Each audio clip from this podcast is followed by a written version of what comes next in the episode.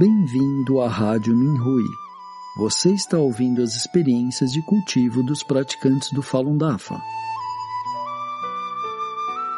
Nossos votos de bom entendimento e iluminação.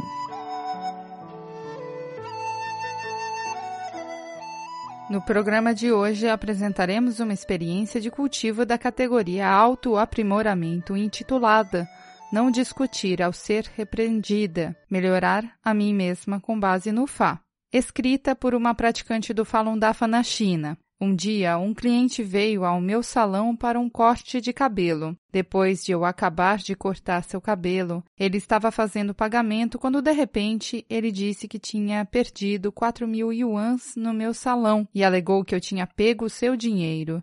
Eu disse a ele: Sou uma praticante do Falun Dafa que cultiva a verdade, compaixão e tolerância. Nem sequer apanharia o dinheiro se o visse caído na rua, muito menos pegaria dinheiro que pertence a um cliente. O mestre Li, o fundador do Falun Dafa, disse-nos no Zhuang Falun que devemos ter consideração pelos outros quando fazemos coisas e nunca prejudicar as pessoas. É claro que não podemos roubar nada que pertence aos outros. Tenho de cumprir sempre as exigências do meu mestre. Portanto, pode estar certo de que, se encontrasse o seu dinheiro no meu salão, eu iria devolvê-lo definitivamente. Talvez o tenha esquecido ou o tenha perdido em outro lugar. Ele respondeu com raiva. Eu deixei o meu dinheiro em outro lugar. Perdi aqui no seu salão. Se não admite isso, vou denunciá-la imediatamente à delegacia de polícia e farei a polícia vir buscá-la. Eu respondi: Pode me denunciar se quiser, mas eu não peguei o seu dinheiro.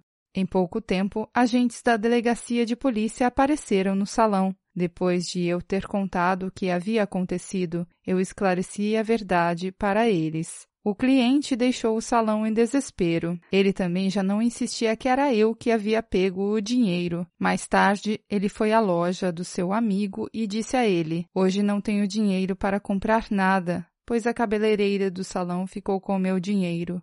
Algum tempo depois, fui à loja do seu amigo para comprar algo e o seu amigo usou todo tipo de palavras maldosas para me difamar e me insultar. Ele me criticou como se eu não valesse nada, dizendo coisas como: o dinheiro que se tira dos outros não pode ser gasto para toda a vida. Quando fui ao grupo de estudo do FA estudar uma noite, mencionei este assunto a um colega praticante. O praticante disse que isso é uma boa coisa e que o mestre disse: Abre aspas.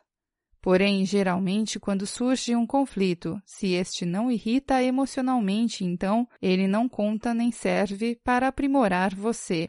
Fecha aspas. Quarta aula, Zuan Falun.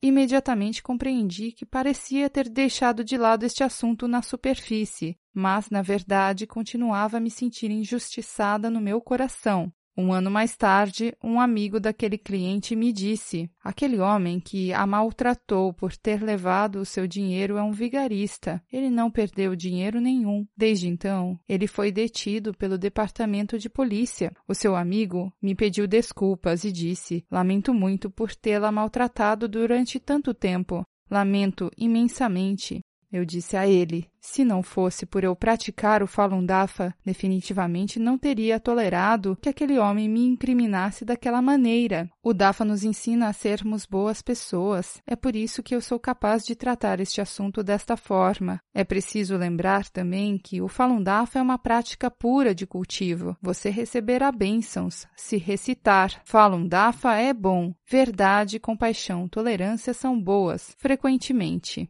Após me aposentar, ajudei meu filho a cuidar de seus filhos. No entanto, a mãe da minha nora tinha ciúmes disso e muitas vezes reclamava com minha nora sobre meus erros, criticando minhas falhas. Eu me culpava quando a criança pegava um resfriado ou falava que eu dei muito ou pouco para a criança comer. Quando a criança chorava habitualmente, era porque eu a mimava. Basicamente, todas as coisas ruins eram causadas por mim. Ela também costumava usar palavras maldosas ao falar sobre mim, nem chutar você até os confins da terra aliviaria meu ódio por você. A mulher também me disse que eu gostava de fazer coisas para me exibir. Depois de ouvir estas palavras, simplesmente não consegui controlar as minhas lágrimas. Contudo, sou uma praticante do DAFA. Como posso discutir com ela? Eu refleti que se não desistisse totalmente deste apego de me sentir injustiçada, não estaria seguindo os ensinamentos do mestre e estaria difamando o DAFA. Portanto, não importa para onde vá, tenho de cumprir rigorosamente as exigências do DAFA. Não importa onde eu esteja, devo ser uma boa pessoa.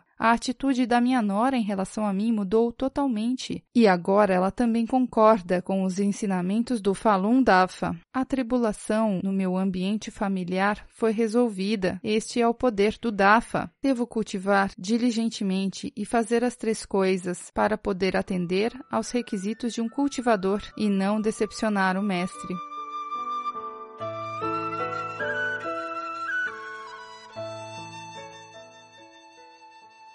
Obrigado por ouvir a Rádio Minhui. Para mais informações a respeito da perseguição ao Falun Dafa na China e de experiências e eventos de praticantes ao redor do mundo, visite o nosso site pt.minhui.org.